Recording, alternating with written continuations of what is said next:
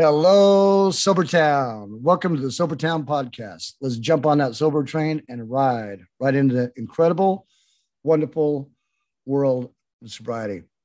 And uh, this morning, real quick, I want to mention the Sobertown podcast dot com website.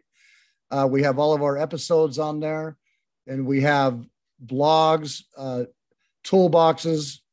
Uh, there's a lot of different tools in those blogs that can help you Uh, with uh, sorting out your addictions. And then we have before and after pictures, tattoos. There's all kinds of cool things on there. And it's all dealing with uh, sobriety. And then our our lovely girl, Karina, is on vacation riding around in her Can-Am, Can-Am bike. So if you want to check her out, she's a Can-Am girl, U K, on Instagram. And then this morning, we're going to be talking about bipolar. Cece, good morning. Good morning. How are you? I am good. I'm really excited that you're here. I'm and I'm really, too. yeah, and I'm really excited that we're, we get to discuss this because you don't really see a lot of these discussions that, well, I'm not anyway, with uh, mental illness and addiction. So it's, it's probably out there somewhere, but I just, I don't run into it a lot. Usually it's, you got to go through certain processes just with addiction, but there's more to it, isn't there? Mm-hmm. Absolutely. It's, um, you can find a lot on mental illness and on addiction kind of separately, right? Be, um, but that's not to say that they don't occur together. Let's just say that your Google search becomes a lot more complicated when you're trying to pair Um, I guess you could say, um, two diagnoses or two, um, two things that are happening at the same time. So um, when you put the information together, you know, addiction and with a mental illness like bipolar disorder, it actually changes the way that you look at both things separately. So um, yeah, the information is there, but like I said, it's not quite as accessible as maybe it should be. And then you probably wouldn't even know that you have one of these mil- mental illnesses unless you m- remove the alcohol, right? This is true. Um, I mean, you may be diagnosed with um, a mental illness of some sort, uh, you know, earlier on in your life. Uh, you know, there are teenagers who experience depression. Um, The average age of onset for a lot of mental illnesses is uh, late teens, early twenties. Um, so it, it is possible that you could have um, experienced mental health uh, issues, or like maybe even before your drinking um, kind of started or amped up. Um, so it's not to say that drinking causes uh, mental health issues, but drinking, ex- especially to excess, definitely would not help you in this area. And it can like even cover, like you and I talked about before this, it can cover um, your symptoms, because I'm fifty-eight years old and my whole life, I thought that I, it was just the alcohol was the reason why I'm alcohol. I, I was acting out. And then I found out, hold it, the alcohol's gone and I still have these, these symptoms. Yeah, because what we most people know um, that alcohol is actually a depressant. So naturally, as a depressant, when you're using it, it is going to impact your mood. And I think I said to you just before we started uh, recording this podcast was that alcohol was like a layer that was kind of on top of me. And when I removed it, it wasn't until it was gone that I started seeing the impact that alcohol was having on my mental health.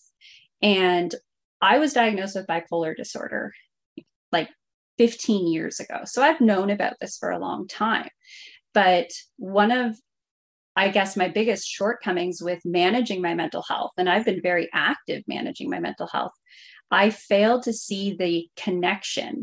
Um, I failed to see how much alcohol was impacting my mood, because I honestly thought that if I wasn't drinking, so if I had a couple days where I wasn't drinking, I didn't think alcohol was impacting me, right?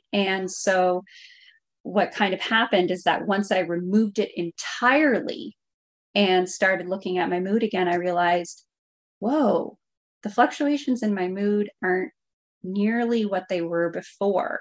And I wasn't experiencing um, the same, like the same amount of anxiety. Things, things changed when alcohol was removed. And I've stopped drinking about one hundred fourteen days ago, which isn't very long. Thank you. It hasn't been very long. That's huge. That's. But I can tell you, I have seen a difference, and I started seeing the difference as early as about six weeks. So, yeah. That's huge. And, and it, your time, that is huge. How much time you have. I mean, yeah. Because even getting one day, I couldn't even do one day, day in the beginning. So you, yeah. you're separating yourself and getting off the alcohol is huge. So then there's, you were talking about, there's five different, you want to talk a little bit about the five different um, um, diagnosis of, of bipolar? Is that what it is? Diagnosis? Yeah. So um, we've been talking about bipolar disorder, and like um, I'm using the term alcoholism. Um, I don't know if that's quite the right word, but just as we wouldn't look at somebody um, who has difficulty uh, with their relationship with alcohol, just ha- as we wouldn't put them all into one box. Right. Um, it's the same with bipolar disorder. Okay. Everyone has their own individual experience. Okay. And so with bipolar disorder, it's the exact same thing. Just because two people have the diagnosis of bipolar disorder doesn't mean that they are the same. So under the classification of bipolar disorder as a diagnosis, they have currently uh, five different types. Um, they're kind of like archetypes. So you can have a diagnosis of bipolar disorder, but it could be a different type than somebody else. And so the way that these types are classified are kind of based on how we characterize the fluctuation in the moods. So in my previous podcast, we discussed um, mania and depression are the two uh, mood types that occur with bipolar disorder. They are at opposite ends of the spectrum. Okay, mania would be your heightened, elevated mood. Um, and I talked about how this tends to be a uh, destructive type of mood. You don't have a full awareness of what you are doing. Um, mania is also very closely associated with addiction. Um, and then the other extreme would be depression. So the five different types, they started out as two types, then there was three, and now there's five. So we're expanding our definition here. So bipolar one, um, this type tends to experience higher levels of mania um, compared to the other types. So this elevated mood um, that might be characterized by addictive behaviors, grandiose behaviors, destructive behavior. This type tends to go pretty high, tends to stay kind of high, but of course it does experience the lows of depression as well. So there's a big gap between the high and the low. Bipolar two, it's the same thing in the sense that we're experiencing highs and lows, but the high isn't quite as high. Um, bipolar two tends to go up into what is called a hypomania. And hypomania is, think of it as kind of like a pre-mania, right? Um, it doesn't tend to be as uh, destructive. Um, it tends to be a period of productivity. You feel good. You've got good energy. Um, it's a good, it feels like a good place to be, but it is not a sustainable mood type for somebody with bipolar disorder. So bipolar two, the highs aren't quite as high, but you still experience the lows. So those are the original two types in terms of the diagnosis. And of course, um, in the diagnostic criteria, you would have to meet certain, you know, tenets to get put into these subtypes. Yeah. So the third type is actually, it's my type. Uh, it's called rapid cycling. So this is when you are fluctuating a full mood cycle. So you go to the full height and the full low about three to four times a year. So you are not staying in a manic episode or a depressive episode for extended periods of time. So there is lots of movement with this type. Um, this can be difficult to manage because you're never in one place for at one time for very long, right? You, you're always kind of on the move. Um, so it requires a lot of adapting and uh, a lot of additional help to, you know, navigate so quickly. Um, the two newest types that I've came across, but on were, this type with the, the with the rapid, mm-hmm. also uh, you mentioned that there's a high suicide rate in this one. The the challenge with a rapid cycler or rapid cycling just in general is that when you have a high. And again, a lot of things can happen in a manic episode that you wouldn't necessarily do normally.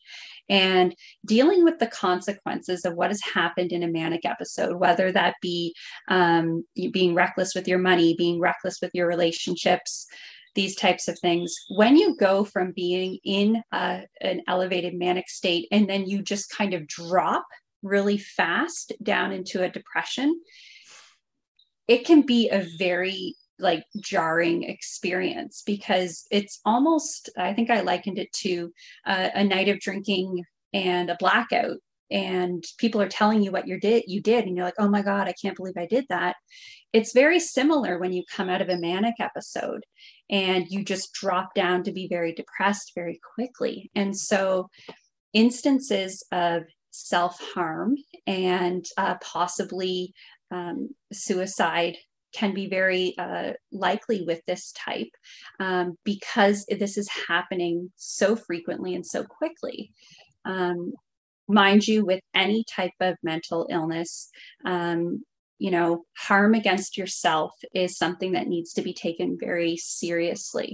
Um, but uh, when you're moving very rapidly from mania to depression, this is a very at-risk time for you. You're very emotionally vulnerable. You experience a lot of shame. You experience a lot of guilt. You are embarrassed about your behavior. You want to disappear. You don't want to exist. All of these sort of thoughts are happening because you're transitioning into this very low depressed state when just like a few days before you were on top of the world. So, um, It's a it's a very vulnerable time. Yeah. Yeah. Uh, so there's two other. Yeah. These ones are newer ones that I just kind of came across. One is, uh, can't say it right. Like it's, it's related to the weather. Um, uh, there's been a known connection between uh, the winter months and depression, right? When you don't have as much sun, people tend to get sometimes uh, lower moods. This is related to vitamin D and all that kind of stuff. Um, so people or doctors, I guess, medical professionals have been seeing a connection with bipolar or um, alternating mood states in relation to the weather. So um, that's one. And the other type is uh, not otherwise specified, or yeah, not otherwise specified. N O S is the um, abbreviation. So what N O S means is that you experience many symptoms um, of bipolar disorder of various types, but you don't necessarily fit neatly into one of the boxes. You're bipolar-ish, I guess we could kind of say. Um, so the not otherwise specified diagnosis is uh, applied when you don't quite fit the diagnostic criteria criteria of one of the other ones. And I think that this is a very important um, diagnostic distinction because, like I said, there is so much individual variation with mental health, just like there is with alcohol use, right? And so having a not otherwise specified diagnosis can still help you get the treatment um, that you need, um, even if you're not necessarily fitting nicely into a, a little diagnostic package. Um, so I was actually happy to see um, that diagnosis pop up in my latest research. So um, those are the five types, starting with bipolar one and bipolar two. Those were the two originals. Rapid cycling came in as a third, and then the weather-related and N O S have sort of came in uh, most recently. So I, I guess real quick, I want to do, I, I do want to say that we're not professionals, and mm-hmm. we're just going with our experiences. You've dug in, your experiences are really, because you were diagnosed when you were younger, what, twenty-three? Yeah. And, and yeah. So, so everything I have, everything I'm telling you is um, fifteen years worth of lived experience. I did not come prepared with any statistics for you, or I'm not quoting anything. Um, the vast majority of what I am saying is my personal experience and um, and how I've interpreted it. So, well, let's yes. let's talk about that a little bit, because you came to a point where you had to decide: do I want to just take a pill, or how you want to proceed with your this bipolar? Yeah. So I. I was, um, I will always say that I was lucky in the sense that I received my diagnosis at twenty-three years old. That is, that is relatively young for bipolar disorder. And I was in my last year of university, and I, um, was doing really well in university and was looking to move into a direct entry PhD program, uh, from my undergrad, and my mental health um, rapidly declined. So I was, again, early twenties-ish. As I mentioned before, that tends to be the time period that a lot of mental illnesses begin to present themselves. And all of a sudden, I found myself in a situation where I, I, I was at risk of not graduating, right? My, you know, academic future was at risk. I, you know, I just couldn't handle the pressures of academia, and I was desperate. And so when the, you know, doctor said to me, you know, okay, yeah, you have bipolar disorder. Yeah. Okay. Okay. Can I have meds for that? Like, what can I do? You know? And so I took medication very willingly, because um, I wanted to make sure that I graduated. Right. So my initial motivation was get better as quickly as possible so you can carry on with your life. Now, again, this was a bit of a naive worldview. Um, when you start taking any medication, it doesn't work overnight. All right. So, um, although my life took a different course, you know, wasn't what I was planning. Um, I came to a realization that bipolar disorder was not going to be something that went away. I was going to live alongside bipolar disorder for the rest of my life. And so I had to make a decision. I think I was about twenty-five or twenty-six when I really understood this, and how am I going to do this? So I decided that I would be one of those people who continually takes medication. However, that would not be my only course of action. Medication for me is a tool, and I take my medication alongside of regular psychiatrist appointments, regular therapy appointments. I go to groups. I do as many activities as I can find that are good for my mental health. I, I meditate. Um, I'm a yoga teacher. I've done as many things as I can, not to excess, but medication is not my only approach.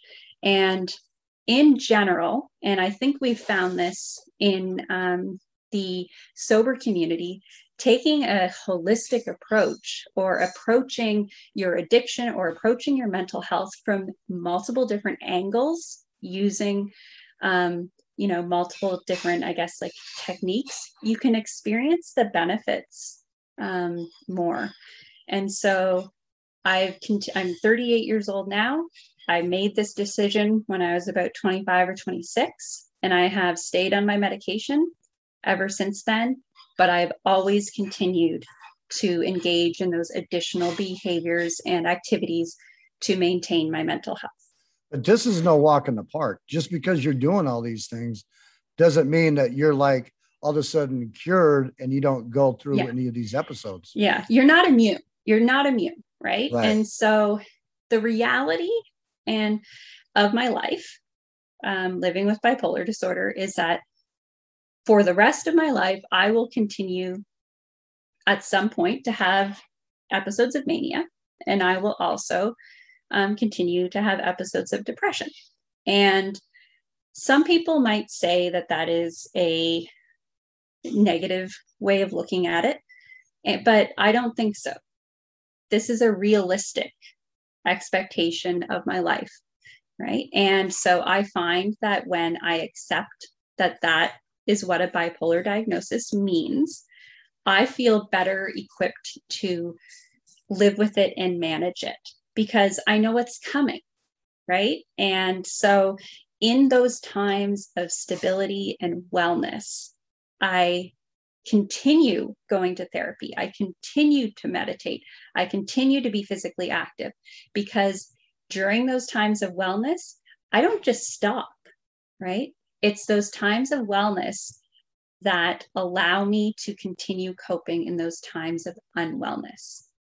And that's so, I mean, that's just so much, cl- it's like related to alcohol. It's the mm-hmm. same way. I mean, you could be going through all these great periods of no cravings or anything. Mm-hmm. And it doesn't matter how long you're into it. And all of a sudden you get bombarded with mm-hmm. thoughts of, um, I'm missing out. Everybody else is having fun. Yeah. And you're just stuck in this like little cycle of, oh, um, you get, I think it's like thoughts of moderation. I want to be like them type yeah. scenarios. Yeah. But, um, and just like alcohol, we're, we have to strategize to stay off the alcohol. Mm-hmm. You have to strategize with doing all these things with your mental illness. Yeah, absolutely. Um, it's awareness is very key, you know, when you're dealing with addiction or when you're dealing with your, your mental health. Um, if you are not aware, then um, making decisions about how to keep yourself well becomes very difficult. Um, and so sometimes you need help with learning how to be aware. It might not come naturally to you. Uh, part of the reason why I am an extremely aware person is because, like I said, I've been in therapy for fifteen years. I've, I've been trained how to be aware. And so there is absolutely no shame in getting help to learn how to be self-aware. And, um, I, I highly recommend if you're having uh, trouble uh, being aware of your behaviors and your moods and your addictive um, uh, behaviors to, to seek out um, a therapist. And there's a lot of stereotypes um, about what therapy is like, but if you find the right um, type of therapist, whether it be a social worker or a psychologist or whatever, um, if you find the right person to work with, um, it makes all the difference in the world. And you will be able to have this tool in your toolbox. And then you can start to learn how to create your own strategies to maintain your wellness and maintain your sobriety. So even like you doing all these things, you you end up in Marilyn Monroe situations, right? Yes, yes. Uh, is that the segue into the Marilyn Monroe story? It is. It is. Want to share um, that with us? Yeah. So, um, you know, and was this recently? No, this one was um, the Marilyn Monroe story was actually one of my first uh, manic episodes. And so um, at this time, what, speaking of awareness, I didn't have any. Um, I had no idea what was happening to me. So, um, oh, you know what? I just, cause I keep these in segments and this yeah. is a perfect time for me to say, we're, we're to be continued. A, yeah. Let us take a break. Cause I, we're a couple minutes over and then I can keep this, everything on track. Cause then we know exactly where we're coming back to. So we'll be cool. right back. Okay. So we're back and then you're going to tell us this Marilyn Monroe. Okay. Um, so this is not one of my greatest moments, but it's probably one of the best examples of mania that I have in my life. And mania is something that we were particularly interested in because, as mentioned previously, um, addictive behaviors can occur during mania. Um, so Although at the time, um, I wouldn't say that drinking was one of my addictive behaviors, I would say that shopping was. So um, I was, uh, again, I think I was about twenty-four or so, and I hadn't really settled into um, a groove with a psychiatrist. Um, I was seeing the one on campus every six weeks. I didn't, I didn't have the proper medication. I didn't have a therapist. I was just kind of white knuckling it. And, um, but what I did know was that when I went shopping, I just kind of like felt better. Just something made me feel better. Right. And I was at the age where it's like, I didn't have any credit cards. So when I applied for a credit card, I just got one. So I got a credit card in the mail, and uh, I took the bus to the mall, and it was right around Christmas time. And Um, they had lots of like the kiosks up with the nice prints and the frames and all that kind of stuff. And I had had a bit of a trigger earlier on that day. Me and my boyfriend at the time had had a fight and broken up, I think. And he really liked Marilyn Monroe. And he had like a, a small poster in his room of Marilyn Monroe. And I walked by a kiosk, and they had these portraits of Marilyn Monroe. And in my mind, I think I was thinking something along the lines of, if I get a whole bunch of Marilyn Monroe posters, which he will love, everything will be okay. This is kind of what I'm thinking, right? He likes Marilyn right. Monroe. If I get Marilyn Monroe, I can fix will, this. Yeah, I can fix this, and he will like me. And um, I proceeded with my brand new credit card uh, to purchase about two thousand dollars worth of Marilyn Monroe artwork and prints. And, uh, it took me four trips back and forth on the bus, back and forth from my apartment to the mall, to lug all of this artwork that I bought of Marilyn Monroe. And, and that whole time you were like in this heightened awareness. Right? I'm just like, this is so great. This is, you know, I, I, I'm so clever uh, that I thought of this. He's going to be so happy. It has nothing to do with my inner self-care or self-work. It's something that's completely external to me. Or even that, reality, really. Yeah. It's not even based in reality, right? Like, okay, so I'm going to plaster my wall with expensive Marilyn Monroe prints. Therefore, our relationship is like fixed. Right. Yeah. And you're going to like me. And um, that's not exactly how it happened, but yeah. So I had all these like Marilyn Monroe posters, and it With literally four like, trips on the city bus. On the city bus, and at no point during any of these trips did the thought cross my mind, maybe you went a little overboard. That never crossed my mind, right? That that just goes to show, like, when you're in this state of mania. I, I've mentioned that you have this lack of consequence, right? You have this lack of understanding um, of like f- the future, right? All that matters is right then and right there. You just think that you're you're the greatest, and like naturally, I'm thinking, oh, I got a credit card, and like it's it's not real money. This right? is a good time to list like some of those um, that you may have been in the middle of, having a higher than normal energy mm-hmm. levels. Being rel- restless or unable to sit still, having a mm-hmm. de- decreased need for sleep, yeah. um, having increased self-esteem or confidence or grandiosity, yeah. yep. being extremely talkative, racing mind, lots of thoughts, easily. To, I mean, you're in the middle of all of that. Yeah. So right? that, right. What you just listed there is like the checklist of mania. Right. And in that one scenario, every single one of those things were met. The guy that sold me the art, like, I remember him being hesitant. Like, are you sure? Like, like I think he thought I was nuts. And I was like, no, no, no, I'm sure. And what ended up happening with this Marilyn Monroe thing, it's, I'm just going to wrap it up here. But um, I kind of told him, we ended up getting back together. I was like, yeah, I got you a really nice Marilyn Monroe print for um, for Christmas.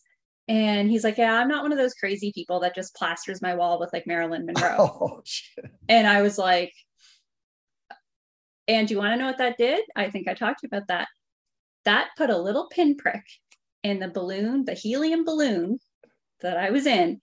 And I just fizzled right down into like with within a day. It deflated into, you.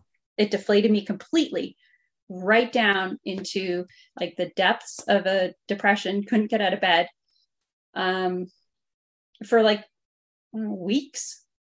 Kind weeks. Of thing. Yeah. And it just took me right out. Because again, with bipolar disorder, there is a, you have difficulty regulating these moods and how you move in between them. It is totally natural for you to get excited about something. And when it doesn't go your way, you kind of experience a dip. That is totally natural, right? But, but in when a you normal, it, in a normal cycle, they're, they're not like, they're not up way and up down and way down. They're right? just, they it's, cycle. It's a smaller, if you picture like a sound wave, right? Like it's just, it's, it's smaller, right? But when you picture someone that um, has bipolar disorder, especially when it's not fully managed or treated properly, the highs are way up and the lows are way down. And so then I had to take, take down all the Marilyn Monroe art. And I think I hid it all. Um, but to this day, I, I kept one. I have one of these pictures, but you want to know what? That one picture, that reminds me of that experience. And on some of the worst days that I've had, if I see that picture, I am reminded why I take my medication, why I do what I do to stay healthy, how I had to dig myself out of financial ruin multiple times, right? And so for me, because this is not- isn't the first time no. you've gone mania yeah. and and broke out the credit card. No, it's it's my it's my go-to. It's your right? go-to. Um, eventually, drinking kind of made its way in there as well. Um, but yeah, I, I keep that picture as a as a reminder of what what can happen. And I honestly love this print for that. It is like a physical reminder of of that. So here you're doing all these things. You're going to, uh, you see a psychologist, you're going to group therapies, uh, group meetings, therapy, yoga, awareness, and you still have to strategize your life right now because you can end up, well, this is whole, this all has been a learning process over fifteen years.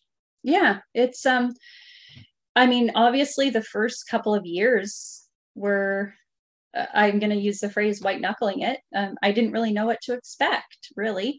I, I knew I had this diagnosis, but I didn't exactly understand how I was going to cycle through it, what it would look like. It, it takes time to build up awareness. Um, uh, just like, you know, when you stop drinking, it takes time to really connect with those certain things that are going to trigger you. You don't just know as soon as you stop, um, you know, but you build up a knowledge of yourself. But you have and, to stop the alcohol mm-hmm. before you build any awarenesses, period. It it will help. It will help. I, a lot of the awareness that I established um, was, uh, you know, before I got sober, um, and I was still working on myself, even when I was drinking. Right. So, yeah. um, but when you remove the alcohol or any addictive substance from the equation or addictive behavior from the equation, you are left with a much truer version of what is underneath.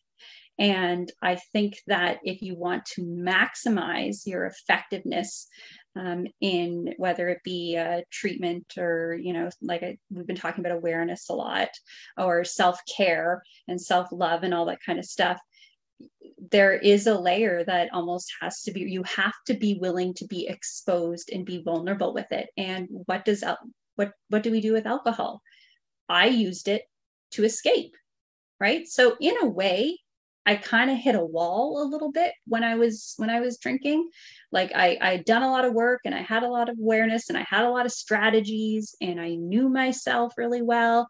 Um, But at some point when I was drinking quite a bit, I don't think the effectiveness of the things that I was doing was quite as good, right? Because I was actively choosing to drink to escape.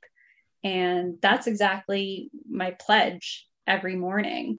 Well, fortunately you know? for you, you were you were diagnosed, so mm-hmm. you knew that there was an underlying. Yeah, now, but if you a don't lot know, of us, like I'm fifty-eight years old, mm-hmm. and even my nine years of being sober, I never even realized about a mental illness. Mm-hmm. To me, mental illness was uh, fictitious, yeah, mm-hmm. or it was false. I didn't believe in it, and mm-hmm. even with my mom, who's highly educated and she's got a master's somewhere with um, psychology, I wouldn't even listen to her. And I would mm-hmm. tell her, don't start your psychobabble bullshit with me because I don't believe in it. Until I removed the alcohol, mm-hmm. Cece, I never even knew it. And then it's just the last few months that I've realized uh, that I did have a mental yeah. illness. But until I removed the alcohol, They, they are so they parallel, like you said, they're married. Yeah. And yeah. they parallel each other so strong. Mm-hmm. If if somebody hasn't been diagnosed with um like you were, mm-hmm. probably trying to figure out that you have a mel- mental illness on top yeah. of your addiction is almost impossible. Trying to to weed it out, right? And especially if you're not working with someone with this, it, it would be very hard to kind of figure out, you know, what what is What is the addiction doing? What, what is the mental health doing? And the difficulty, like you were saying, I just want to address what you were saying about, um, you know, this concept of mental health and having trouble, um, you know, like you said, believing it, if you will. Mental health is invisible. Addiction, a lot of the time, is invisible, right? And so if you cannot see something, it is very difficult to understand that it still exists, right? And that's that's a really huge concept. And I have a, a in my life too, a lot of, when I kind of came out as having um, difficulties with my relationship with alcohol, people didn't believe me. Why? Because, you know, I I smiled, I laughed, you know, and, and same with when it. I. Yeah. And same with like bipolar disorder, you know, it's like, did you ever think that I've like mastered the art of masking everything? Like, you know, this is obviously my first coping mechanism was look normal. right. right. So I've been perfecting this, you know, for a very long time. And I think I mentioned in the, when I was talking to Karina last time, um, that uh, I actually started to believe that alcohol was helping me maintain right. this composure. It like, it was the weirdest thing. I was just like, if I don't drink, then I can't be composed. I, I don't even know. And how you're on this that medication. Happened. That's telling me don't drink. Don't drink. It, well, it's enhances the effects of alcohol. So it's like one drink is like three. So if I'm having eight drinks, that's like twenty-four. Something, something like that, right? So every single medication that I take, and you know, um, not going to go into specifics about how many or whatever, but the majority of the medications that are prescribed to maintain um, your mental health, many of them will have a nice sticker on them that tells you or advises you not to drink, or tells you that uh, the effects of alcohol will be enhanced and may cause drowsiness.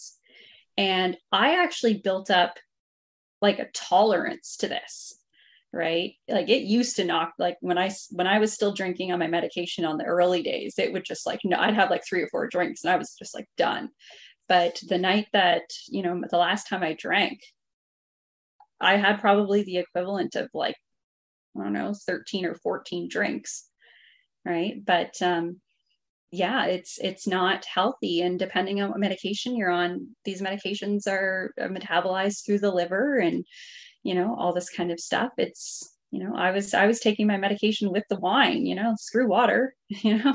Right. Right. I mean, they'll still go down with the wine. Right. But yeah. So here you are, you're off the alcohol and mm-hmm. you still have all these things that you're doing, and you still have to strategize mm-hmm. for your life to keep yourself from going into these episodes. Or yeah. if you do go into these episodes, that you have a way out.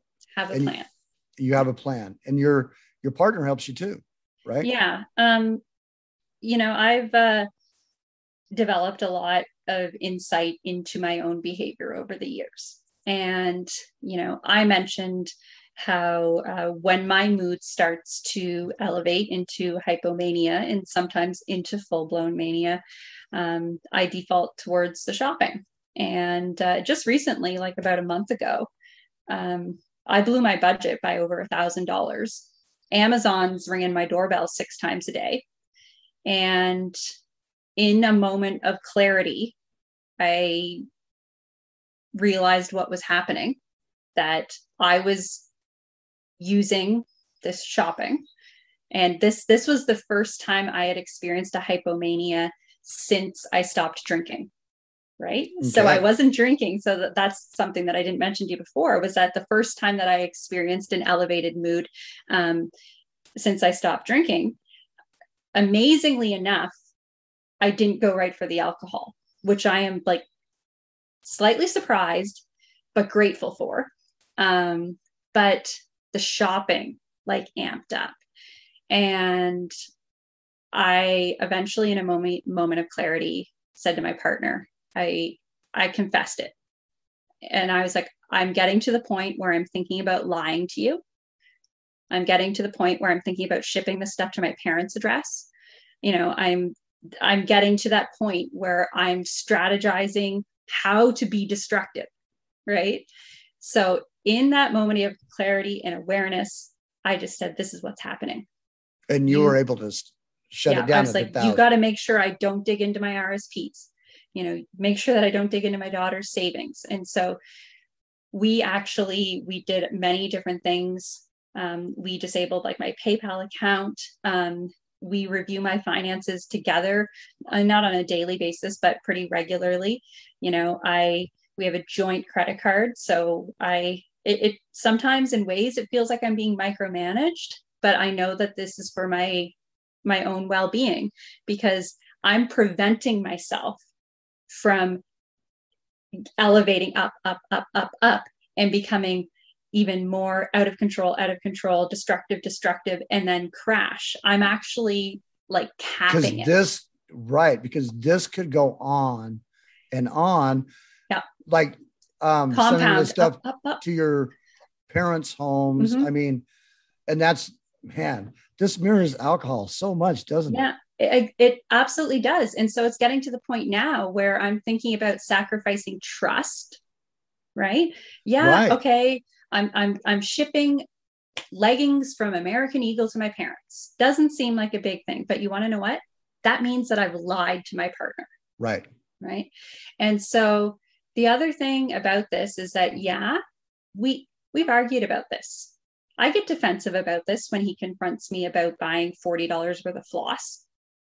Long story, but um, that's at the same time part of that story. I'm forty dollars. Yeah, oh, there's there's a story, um, but yeah, that's part of it though. Is that hypomania and mania is not a sustainable mood.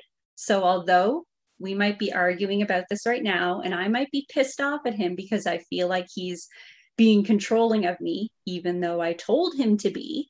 Because um, you guys have discussed this. We've discussed this. But I'm not going to stay in this state forever. You know, I might be hypo in hypomania. I might be in mania, but I can't stay there forever. Eventually, I'm going to come back down.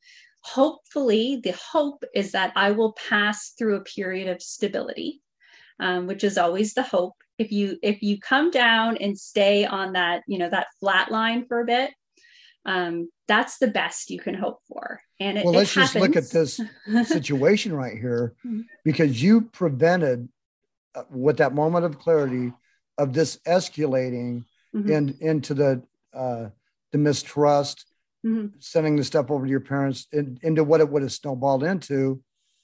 You didn't reach your highest high. Mm-hmm. And that, which in, in other words, you didn't have to go as low as yeah. your low when it all unfolded. I did something very similar um, when my partner went away for a couple of days. Um, there, we do keep a small amount of alcohol in the house. He's one of those super moderators. I don't know how he does it, but um, although I hadn't been tempted or even really aware of the alcohol that was in the house. When he left, I was like, take it all with you, right? You know, he's like, he's like, you're not going to drink the, this, or, you know, whatever it is, some obscure like creme de menthe. You're not going to drink a bottle of creme de menthe. I'm like, oh, it's like mouthwash. I might, you know? Oh, right. So, but I was, although I've been living with it and it hasn't been bothering me, I was like, nope, just take it all.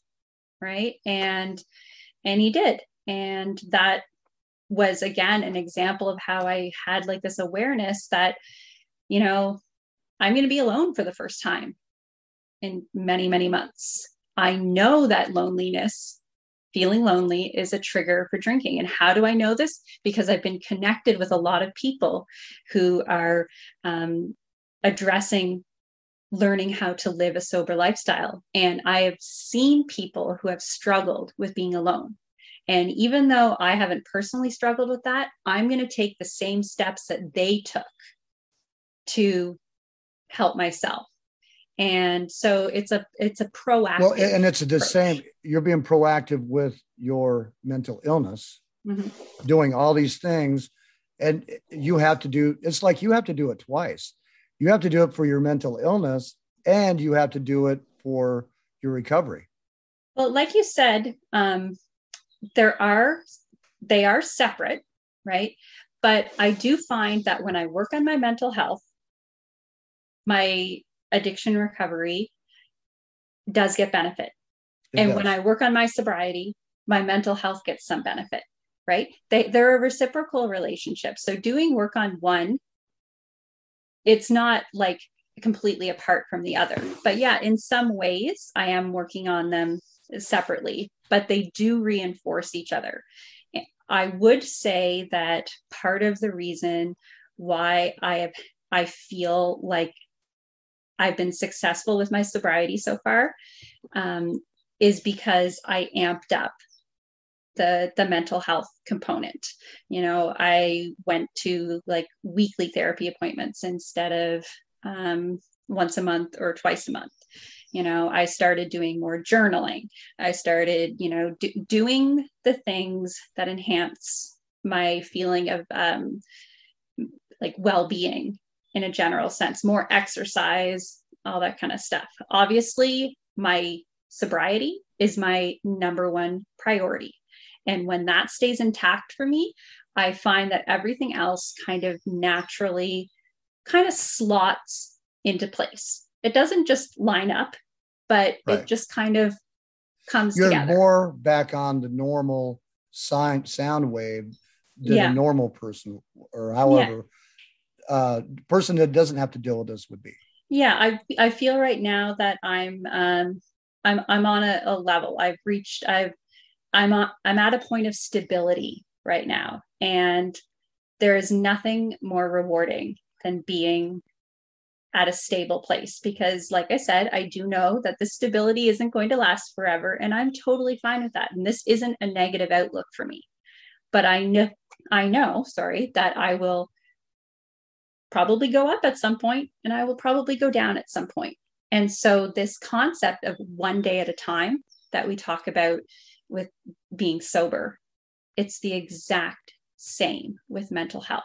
Whether you're depressed and you have a day when you realize that, you know what, I, I think I'm coming out of it, right? When you start to have, or with any illness, maybe you've had the flu for like a week. It doesn't matter. When you have that feeling that you're feeling better and that you're fe- feeling whatever your normal might be, cherish it. Yes. Be grateful for it. Savor it. And then let's talk about this. With the mental illness, if all of a sudden you get to the place where you think, you know what, I'm, I'm in a good place, and I don't need the therapy. I don't need the mm-hmm. psychologist. I don't need the groups. I think I could do this on my own. Mm-hmm. You're kind of setting yourself up, aren't you? With bipolar disorder, particularly, there is a very, I don't want to say high rate, but there is a high risk of discontinuing your treatment when you enter into a hypomania or man, uh, mania state. And this is because, as we've been talking about, hypomania in particularly feels very good. It feels very productive. Mania, you just don't really know the difference. You just feel great, right? So during those particular times, you are that you're at risk there for saying, you know what? I feel fine. Why am I taking this medication? I don't feel sick. I'm putting quotation marks around sick. Um, you know, I can manage this. I've got this, right? You let your guard down, right? And have you, I did have it. You done? Yeah, that's. Yeah, I did it. Um, I actually decided about a. I thought that I was going to be on my medication. I said I I only need it for a year. Like I pre-decided that I only needed it for a year. And so then what I started doing, because I didn't have a psychiatrist at the new place I was living, I started weaning off my medication twenty-five milligrams at a time. And I'm saying to myself, well, it's only twenty-five milligrams. Let me tell you something about psychiatric medication. There is something that we call the therapeutic dose. Okay. And this is a dosage of medication that allows your symptoms to be maintained and managed properly. If you take less, it it doesn't mean that, you know, you're only a little bit less managed, right? If you're not at a therapeutic dose, it's almost, I'm going to say almost, just as bad as taking nothing at all, right? And so I started weaning down twenty-five milligrams at a time. You know, I'm not going to do that. Oh, I'm just going to stop and, you know, struggle with that. So over a period of two months, I weaned myself down to a very, very low dose that was nowhere near my therapeutic dose, like hundreds of milligrams off. And what happens? All of the symptoms come rushing back in, just like they did at the beginning. And so That's the that's the hardest part, because did you I find still yourself those... in a really bad situation after you decided to do that? Um, it wasn't as bad as maybe like some of the other situations. Uh, I moved my wedding up six months because I became a super wedding planner. Never move your wedding up six months. I yeah. Anyway, um, I woke up one day and decided I was going to buy a house. And uh, my fiance at the time really didn't have a choice in this, because I was like, we're getting a house today. We couldn't afford a house. I don't know how they gave us a mortgage, right? And we were house poor for like five or six years because I insisted that we had to buy a house. And, you know, he didn't know anything about my illness any more than I did, right? And, um, but then I started having the increased anxiety. I started, you know, going up and down. And then I eventually did get in contact with a psychi- uh, psychiatrist to, of course, put my meds right back up. But when I do pass through periods of stability, and this obviously can be very related to sobriety, I do get that. It's like that little trickster that we talk about. Yeah. I, it happens with your mental health too, where you're like, I'm having a good day. I don't need to be, I don't need to go to my group appointment today. I don't need to go to my therapist today. I can cancel I don't this. Need to get on I A S today. Yeah, I don't need to do my daily pledge. You know, I am, I've actually nicknamed my little trickster, because I didn't have a name for her. Um, she's the devil with the blue dress on. so, um, but it's the same sort of concept that um, I've heard. I, I know you've talked about it, and other people have talked about it. That kind of voice. Um, the addict in the voice sober is world, my number one. Yeah. It's like, oh, I, I can, I, I can moderate. I right. can have just one, you know, that can happen with your mental health too. You're okay. You're okay now. You went through a rough period. You're fixed. That won't happen again. Yeah. You're fixed. You know, yeah. you know, everything, you know, all your awarenesses. Yep. Yep. You can prevent this. So yep. you've had to come to terms in your life that this is a lifelong mm-hmm. journey with your mental illness. I live alongside it. And it you've is, had it is now not me. It is it, I live with it. It's like now, a roommate. And now you've had to do this with addiction that mm-hmm. And with addiction, I think in pathways, and I don't know really how to even think about pathways with mental illness, but addiction, I think it is in pathways. It's built. It's like I was telling my son, you learned how to type. You can't unlearn how to mm-hmm. type. With yeah. addiction, you learn how to be, um, you got, it's two things. You got the chemicals plus the behaviors. You mm-hmm. can't unlearn it. It's there. Yeah. Um, but, so you've had to make this, these choices that are, have you found a spot where you're comfortable in your life where you're okay with, this is what I got to do for the rest of my life type scenario? For the most part, I think I, you make your peace at several points. I think the biggest time that I made my peace, I was around like twenty-six-ish years old. That was when I had my biggest, the biggest piece of the peace puzzle. Sorry for all the alliteration there. Um, the majority of the peace happened around that time. But every time I go through some type of mood cycle or change in my mental health, I have to remind myself of this. And um, I find... So it's not just once that you have to like accept this. Yeah, I just, it, it's I have to over... re-accept it. I guess not the whole thing. I'm re-accepting a new portion of it, right? I'm allowing more acceptance um, in. And that's kind of how I viewed um, choosing sobriety as well, is that I kind of had my inner peace and understanding of what I was living with the rest of my life. And I kind of welcomed sobriety into that. I kind of said, you know what? I absolutely know that I have a major issue with moderation. I accept this. And, and then I think the other thing is I drink alcohol to escape.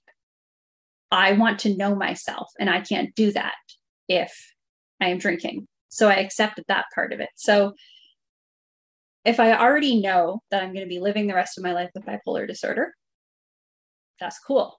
Like I, I already have that, but I can accept new things into that. And what it looks like changes over time. But I just try to really, really try to keep my mentality of I am not my illness. I am not my drinking. I am not my mania. I am not my depression, right? I am a person first, and yes. I am living with, or I, you know, that is how I describe myself. It is very important, the language that you use. You internalize what you say. If I say, you know, I'm bipolar. No, I am not bipolar. I am a person living with, right? With bipolar. Oh, that's yeah. huge. And same, same with like, um, you know, I'm an alcoholic. I don't say that. I say, I am a person who has consciously identified that I have an unhealthy relationship with alcohol. And I say that to myself very specifically, right? And I am a person who cannot moderate with alcohol, right? And so I choose my language very carefully, because what you say, I think I talked about this in my last one, goes into your head. And it will swirl around. And if you have anxiety or anything like that, that thought might get distorted. And then all of a sudden, you really start internalizing these things. And it can bring about some weird feelings, like, you know, kind of like hopelessness and scared and all that kind of stuff. So I really try to view myself as me. And all of these things, like I said, they're just kind of roommates. Yeah. It's just crazy how all of this is, um, um, it seems so related, and where you can get to the point where every do, using, doing the one day at a time, mm-hmm. I think really matters, like in this situation, because it's easier that way, because then it's not so overwhelming. It's kind of funny. Like when I started, I found the one day at a time saying. I avoided using it initially when I was um, engaging with uh, people um, when I was working on my uh, my sober journey in the early days. I was kind of like, oh, this is so typical, right? Like I, I kind of like rolled my eyes at it, right? right. Um, but at the same time, eventually, as one day at a time became another day at a time, became another day at a time. I think it was maybe about two months in or so. I was like, damn, it really is one day at a time. And you want to know what? I say that now because I believe it, because I've experienced it and I understand what it means. And it's funny, I'm a yoga teacher. We're all about living in the present moment, but that one day at a time, you know, phrase that I knew was associated with, you know, you know, uh, I think it might be associated with A A, or like I'd heard it associated with alcoholics. I was, I was rejecting it initially, but then Me too, all of a sudden, and I'm just finding where I'm seeing how important it is. Yeah. Where you get to wake up every day and make a new, dis- new choice because it's a new day. Yeah. And you're going to you make a make new choice. The next, the next right choice. And it wasn't until I actually experienced it in relation to my drinking that I accepted it. I had accepted be present in a yogic sense, but the one day at a time, that one, that one took quite a few days to understand it and to live it and to really under, like to connect with it. And I'm glad that I didn't force it upon myself. I'm glad it wasn't forced upon me, um, but I kind of accepted it into my inner peace on my own time. And so That's cool. I apply this to both my mental health now and to my commitment to not drinking alcohol. If you got time, I'd like to like come back real quick, kind of explain what I went through. So somebody has another example. Yeah. Because my default is a little bit different than your default. Yes. And then you can kind of help me explain what was going on with mine. And then that'll give us one more example. So we'll, we'll come right back and then we'll do that. Okay, we're back, and we decided while we were on break to bring up one more uh, topic with you, and that's you being a mother while you go through this. Yeah, this is a biggie. Uh, yeah, I, I'm sorry to bring up like the hugest topic, but um, I think it's important that any type of health, whether it's your mental health, your physical health, or, you know, your addiction recovery or anything like that, you have to look at your motivations. There are motivations for everything. And I think I got a lot of clarity, um, what my motivations were when um, I became a mother, and my daughter just turned seven. And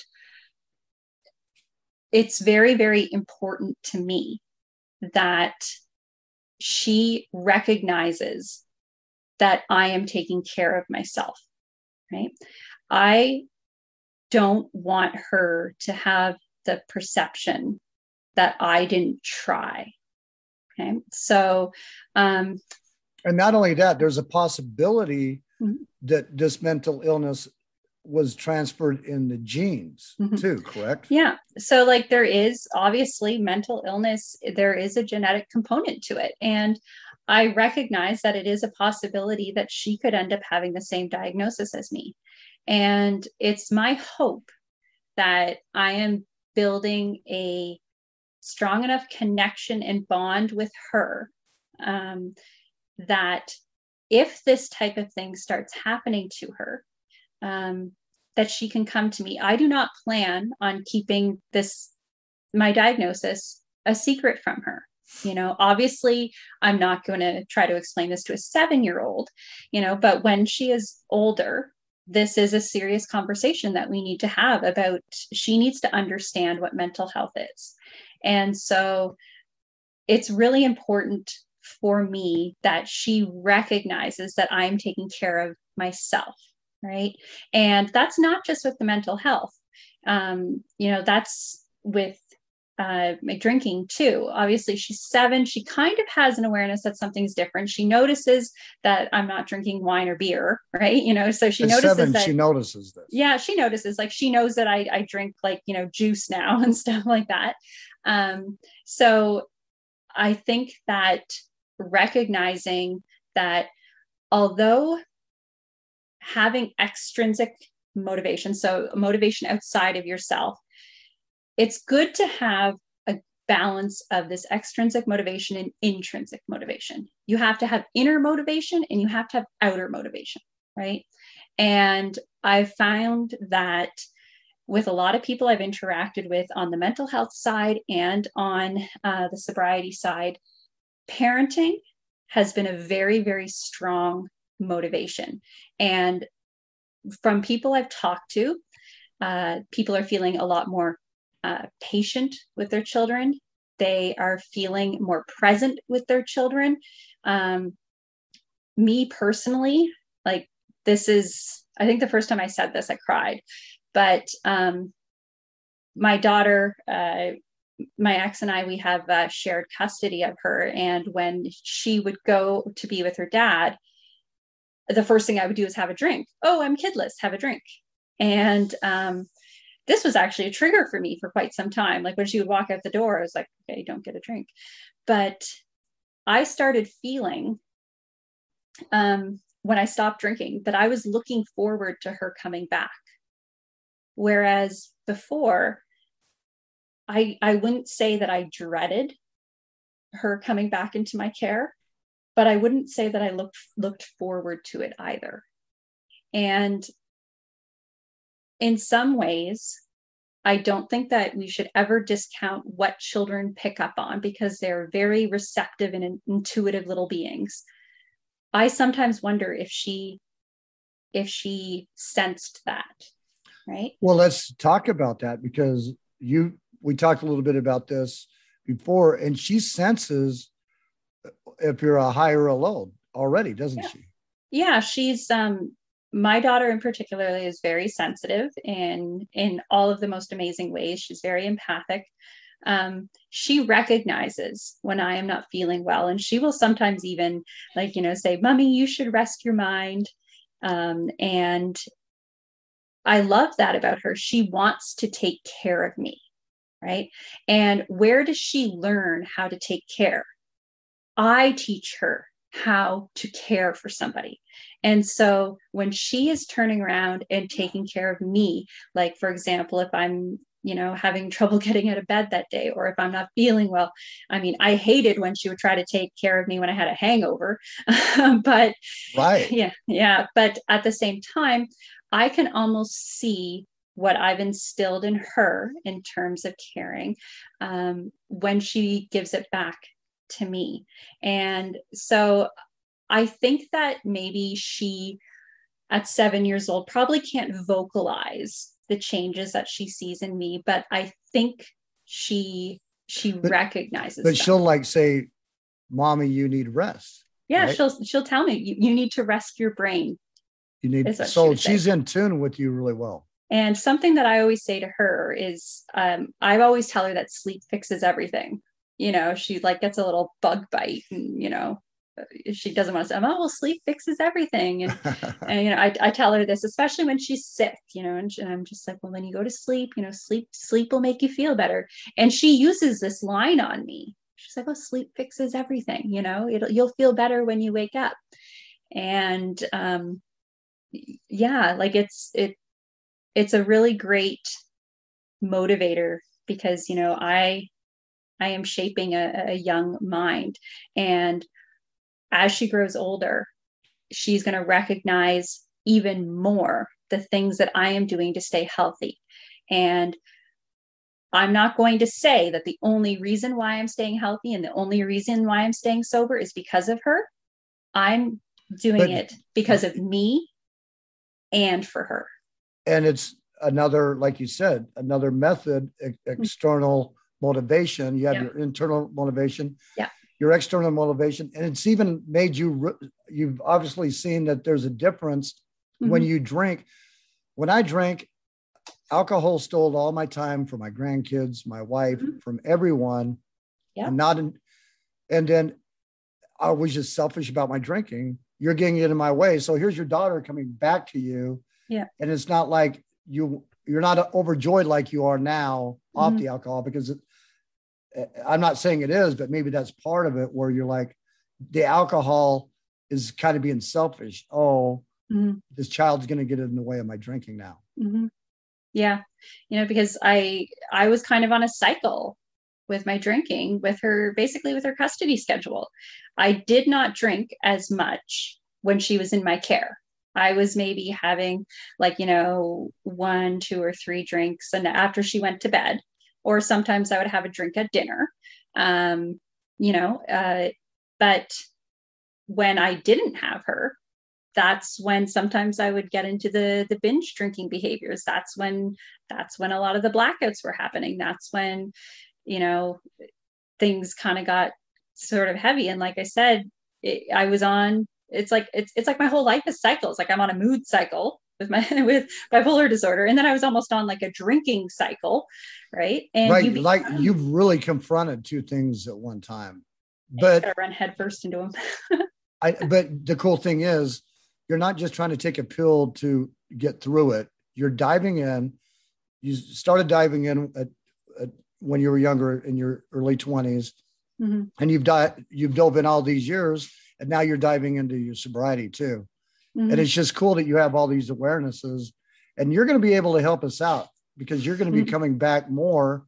Um, probably uh, you'll be back with Polly when uh, yep. again, and then when Karina gets back, because you have a lot. It's not just manic and hy- hypomanic and manic that you have uh, mm-hmm. knowledge about. You have a lot of knowledge about mental health because yeah, you it, dove in and you can help us. Yeah. And it's, like I said, it's just, I, it's just been my entire adult life. Right. And it's not just out of a book. It's out of what you've lived and experienced, mm-hmm. which is so cool. Mm-hmm.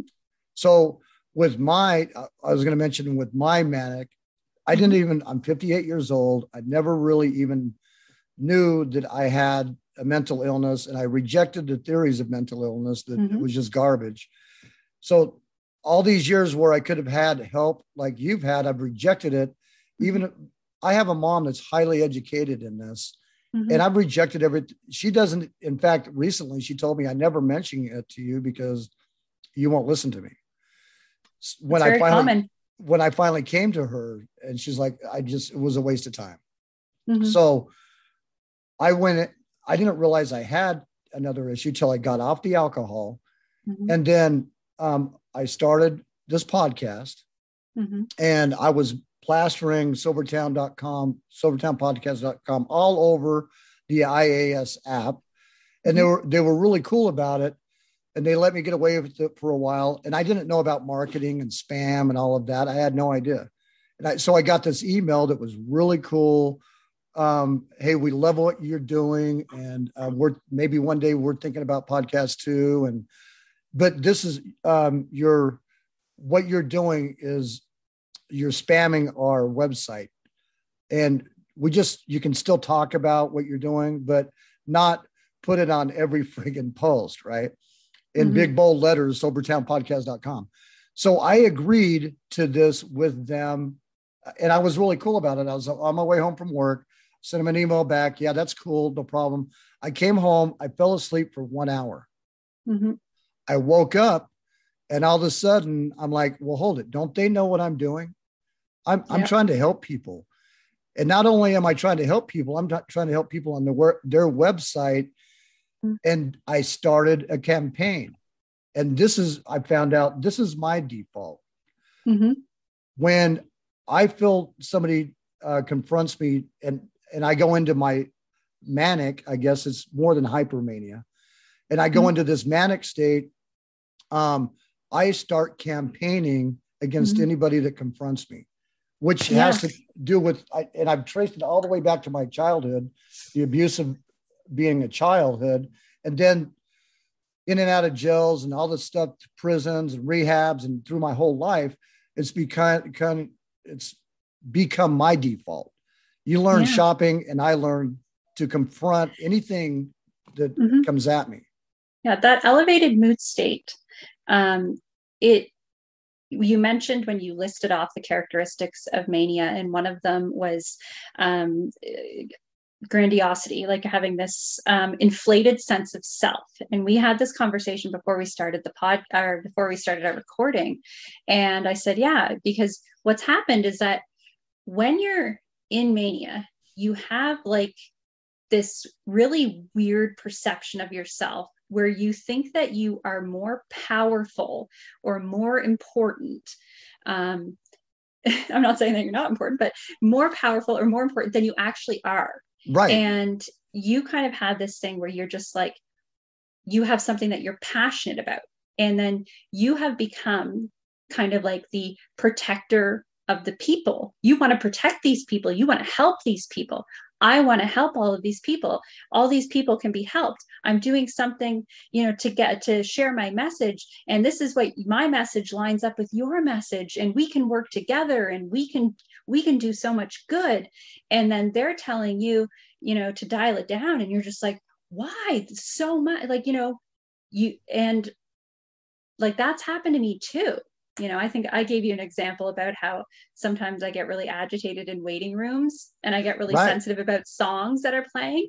And sometimes I'm just like, you should not be playing this song in here. There's people that could be suicidal. And then, you know, I become the protector of the people.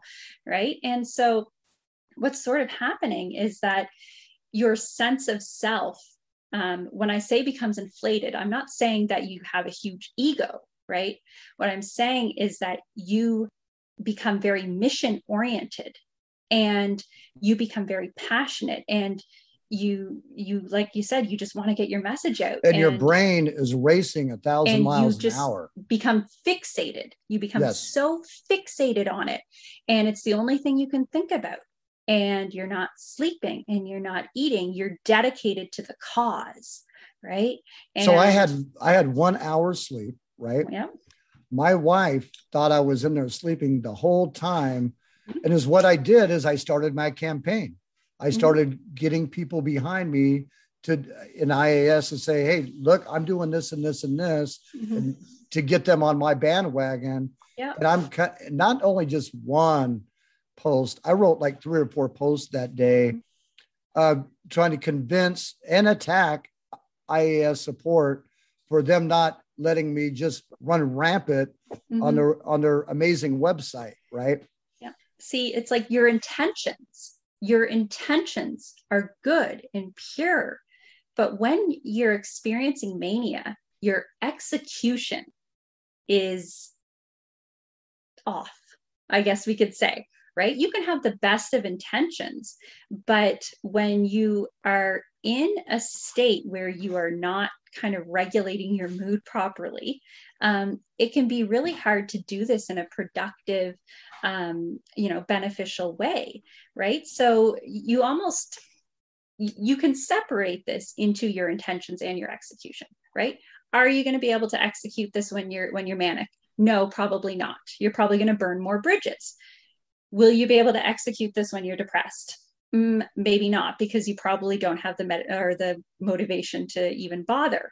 And so that's kind of why when I was mentioning, when you get on the, the like a feeling of stability, when you have that clarity of, you know, your mood, whether it's like kind of, is it in between? Where is it? Um, it's in these moments of stability where we really have to, um, connect with what matters most to us, right? And it's at this time of stability where things that you have a lot of passion and good intentions for, whether it be like, you know, this cause of spreading um, addiction recovery awareness, you know, whether it's connecting with family, all this kind of stuff, if you really got to seize that time. And that's not to say that you can't love and you can't campaign and you can't inflict change when you're in extreme mood states, right? But the best time to do it, when you can really connect with all of the, your inner powers and outer powers, is having an awareness of when you are in your optimal zone, if you will. Yeah. So I'm, so here I am, I'm back there like eight hours and I'm, I'm a, doing all this crazy shit. And then finally people start coming on my timeline saying, hey, Drifter, you, you you're pushing this a little too far. And mm-hmm. I'm thinking, like, what are you talking about? They're probably laughing right now about what I'm doing because it, it you know mm-hmm. I'm helping them. And then I got they got fed up, yeah. and they sent me And they were still gracious in their email they sent me. I think I told you that they killed you with kindness. They killed me with kindness, and yep. It was cutting so deep. Mm-hmm. And you talked about that balloon deflating. It yep. blew up. And I, yep. I went straight into deep depression where I'm like, oh my God, what did I just do? Yeah. What have I done? What, all day long, I've been campaigning. And then, then the realization, and, and this is the same thing that alcohol yeah. always did to me. I would get inflated, get like crazy. Yeah. Um, and then at the end, when I wake up the next day, crash. I'm, it, mm-hmm. I'm crashed. I'm ashamed. I'm, I feel guilty. I feel remorse. Yeah. Um, I didn't think about suicide this time, like how alcohol brought mm-hmm. me to suicidal states, but the crash was really hard. And I was mm-hmm. supposed to go to work in a couple hours. I had to call up my relay and say, look, I can't make it. You're yeah. going to have to come further. And that night when I was driving is when I realized there's something more going on here than mm-hmm. because all this time, Cece, I thought it was the alcohol doing this to me, but here mm-hmm. I am seven or eight months down the road. There is no alcohol. Yeah. And it's I'm still, still happening. And it's still happening. Mm-hmm. And then I started, wow, I got, I think I may have a mental illness. Mm-hmm. And then I started looking up the, you know, first I found bipolar and I really didn't mm-hmm. think I was too yeah. much bipolar. Then I saw hypomania and yeah. mania. Yeah. And that's when, then I got my mom on the phone mm-hmm. and just this huge real revelation. And then my mom was just blown away that I'm even talking to her about this at this point. Like, yeah. who is this kid on the phone? You know? Yeah. So and, like the hypomania and depression and mania, they're all symptoms of uh, bipolar disorder. And I think we talked briefly that with bipolar disorder, you need to have the alternating between the two moods, whether it be mania or hypomania with depression, and the the difficulty with regulating them. So your difficulty with the regulation came from you had this extremely elevated mood state, and everyone gets pumped about things. Like we have to, you know, let's relate to everyone here. Everyone can get really excited and passionate about things and campaign about things. Yes, that can happen, right? Yes, we all experience disappointments. Absolutely. Do we feel like we've deflated when something disappointing happens? Yes. But do you go from, from an extreme high to an extreme low in a matter of hours? Or right? even minutes. Minutes. And so we have to imagine that sound wave graph, right? So when there is difficulty regulating the alternating between these moods, the you have to imagine the highs are really high and the lows are really low, and they're happening really fast, up and down, up and down, up and down, right? Whereas someone that does not have a mood disorder, they're kind of closer to the flat line. They they do alternate because everybody does. Sure. Everybody does. But at the same time, where we have to be careful is we have to look at what's going on in that period of stability. How long is it? And how often are these extreme highs and extreme lows happening, right? And going from one to another, just like boom, that can be very, it's very jarring for a person. It can be dangerous. It can be uh, very, very rough. Well, when know? I look at my life, um, it's definitely been a, a cycle through my whole life, mm-hmm. which yeah. which has put me in and out of jail, in and out of prisons, in and out yeah. of rehabs, through my whole life, because I always thought it was just the alcohol, right? Well, it's like, like I said, it takes so long to get a proper diagnosis of bipolar disorder, because oftentimes what um, clinicians are having to do is look back over almost a lifetime to see the pattern of behavior. So yeah. when I'm saying with bipolar disorder that, you know, it's just not one of those things where you just like walk in and walk out and get it. No, a, a Here, let, let me take your temperature and your blood pressure. Oh, you're yeah, bipolar. Yeah, no, a demonstrated pattern has to be shown. There are a few other things that are maybe a little bit too medical to go on, but a demonstrated pattern needs to be shown for this. And that is why it can take so many years to be properly diagnosed. So someone that is off the alcohol, and if they find themselves going through the same, or and, and it's not probably going to be exactly like mine or exactly like yours, mm-hmm. but if they still find themselves going through these highs and lows, mm-hmm. maybe there's more going on than just getting out the alcohol. Yeah. Um, keep in mind too, right, that bipolar disorder affects approximately, approximately uh, five percent of the population. Okay. So we need to be careful that we are um, not assuming diagnoses, right? It's, it's important to um, speak to a professional about this type of thing. Um, the best thing that I can recommend is that you, if you feel like you are having a lot of mood fluctuations, you're having uh, trouble regulating your mood. I spoke about emotional dysregulation um, in the other podcast that I did. I think it was episode one forty-four. Um, the best thing that you can do is to track your moods. Okay. Because when you look back, you're like, oh, well, I think I was depressed last Thursday. No. Um, I'm not talking about writing pages upon pages in a journal or anything like that. Personally, um, I use the I A S app. Um, I've been using it for the past couple of months. And at the end of the day, you can do your little daily check-in and select which emojis you experience during that day. Oh, yeah. And lately, I've been actually using that with my psychiatrist. I'll be like, okay, I had uh, ten fines and, you know, like right. six goods. You can do your own variation of this. You without just, writing, without writing tons of paragraphs yeah. and sentences, and or even just writing three adjectives a day. You know, like you could write, you know, frustrated, um, agitated, nervous, um, or you could write um, happy, you know, elevated, sad. But you're keeping a record of it.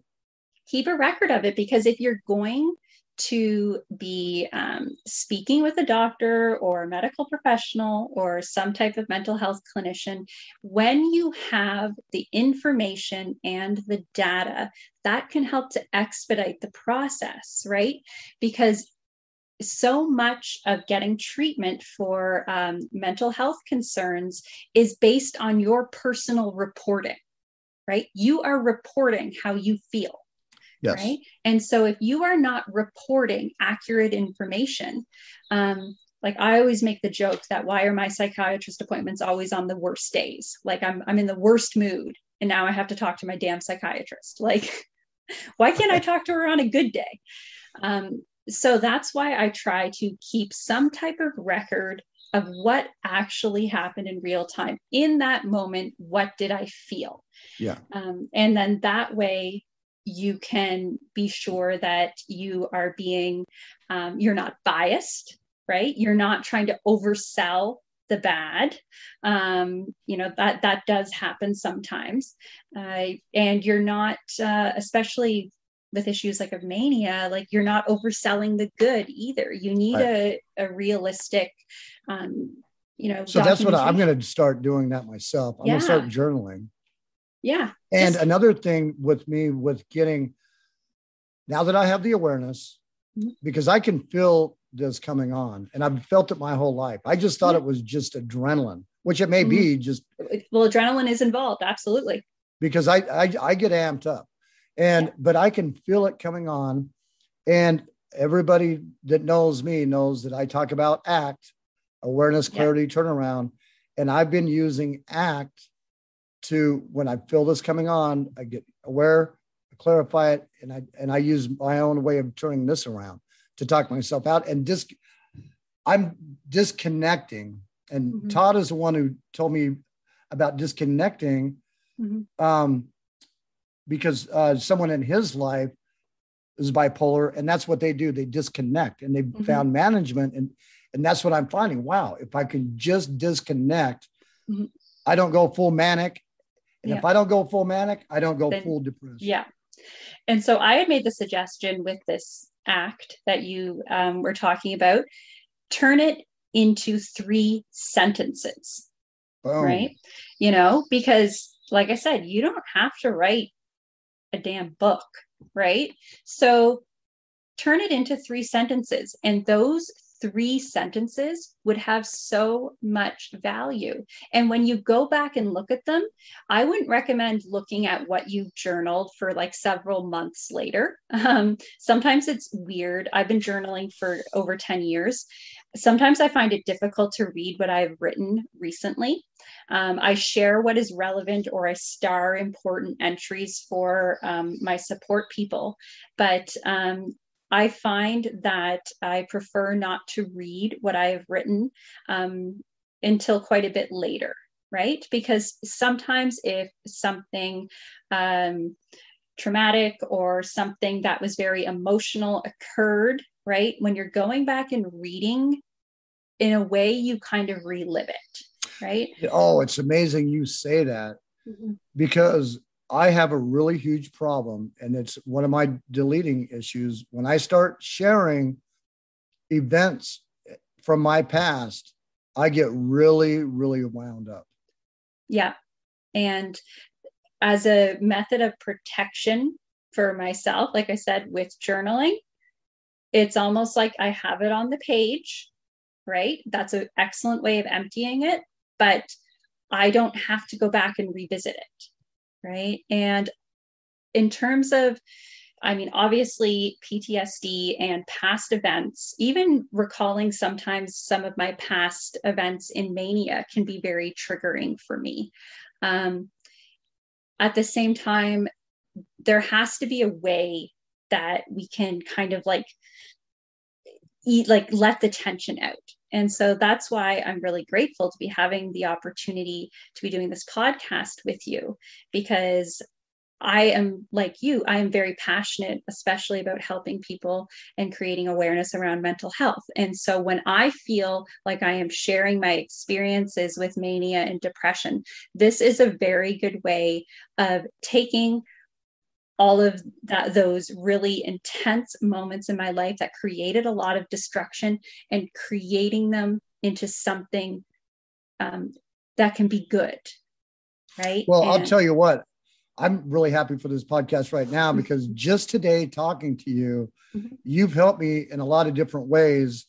And that's how, that's why we're do- just talking about this stuff brings awareness. Mm-hmm. And now I, I have even more ways to fight, because I'm pretty much, the alcohol really doesn't have that addict voice. I've got that sucker slammed up in a soundproof steel cage right now, yeah. that it hardly ever gets out. Yeah. But I have other voices in my head that have sprouted up now that that addict voice is out of the way. Well, those, when you address that, like we were just talking about, if you address your mental health, it's going to help the the alcohol recovery as well. It's going to keep that guy locked up. So we, we need to look at our mental health and our addiction recovery, not as being two separate things, but they will reinforce each other. And I, and, and they're married. I, I, they're married. I firmly believe that if you keep on working on your mental health, that will lock up that cell even tighter and tighter, because alcohol, uh, addiction, and mental health, I really really have a hard time separating them, because I, I truly, like I said, they are, they are interconnected. Absolutely. And I hope more, you know, that we, if there's anybody listening, that they, they're not alone. Don't be ashamed to get um, help. Mm-hmm. And, you know, I've been on those low lows where uh, I don't know, look, I've, I, and I've never really even, not very many people even know this. I've mm-hmm. tried to slip my wrist once, and I, and I think I've had a gun in my, to my head or in my mouth at least three or four times. That's mm-hmm. where this stuff takes you when you crash. Mm-hmm. And if we don't get that low, uh, if mm-hmm. you find a way not to get that low and start addressing it, maybe uh, other lives will be saved. Let's get some coping mechanisms in there. And, you know, we've been kind of focusing on the mania and the hypomania today, but we've got a whole other side when we, when we start looking at the depression. And possibly with, I don't know what, you're going to be coming back with Polly next. Mm-hmm. You're, yeah. you're going to make like this little tour, huh? Uh, yeah, I'm riding the sober train till it stops. You are. So you're going to go, you're going to visit with Polly next. Yep. And then Karina is going to be back from her vacation by mm-hmm. then. And Karina is just, man, she's just amazing. She's into mental health, uh, yep. a retired nurse. Yeah. She's just like a ball of it. See, I'm just so blessed to have all of you around me that have all this knowledge and, and personal experience. It's just mm-hmm. amazing. All of you. Amazing. Well, the great thing about mental health is you can approach it from so many different ways. You know, we took just one approach, and that's why I think it's great that, you know, I'm going to be speaking with different people, because what is interesting Polly or what's interesting Karina is different from you. So like, you know, we're, we're approaching mental health from all angles, just like we do with sobriety. Approach it from as many ways as you possibly can. And, you know, be holistic about it. That's what I like about Sobertown Podcast. We have different people doing different interviews, talking mm-hmm. about different topics, and it's not just one uh, one person and their opinions. It's that's right. multiply. And we want A A. Uh, we want, well, the twelve steps, A V A R T recovery, SMART recovery. It doesn't matter how you get sober, um, mm-hmm. because even a lot of the yoga teachers, they they are people doing yoga, they're into meditation. Mm-hmm. And so there's so many different ways that hopefully we can build this podcast and the website to where you can just come on here and find whatever help you want to get. Yeah. The idea is that, I mean, if, even if you listen to a podcast and one thing, if I've said one thing and it has helped one person today, I can't imagine anything better than that. That's right. Well, then you've done it because mm-hmm. you helped me. No.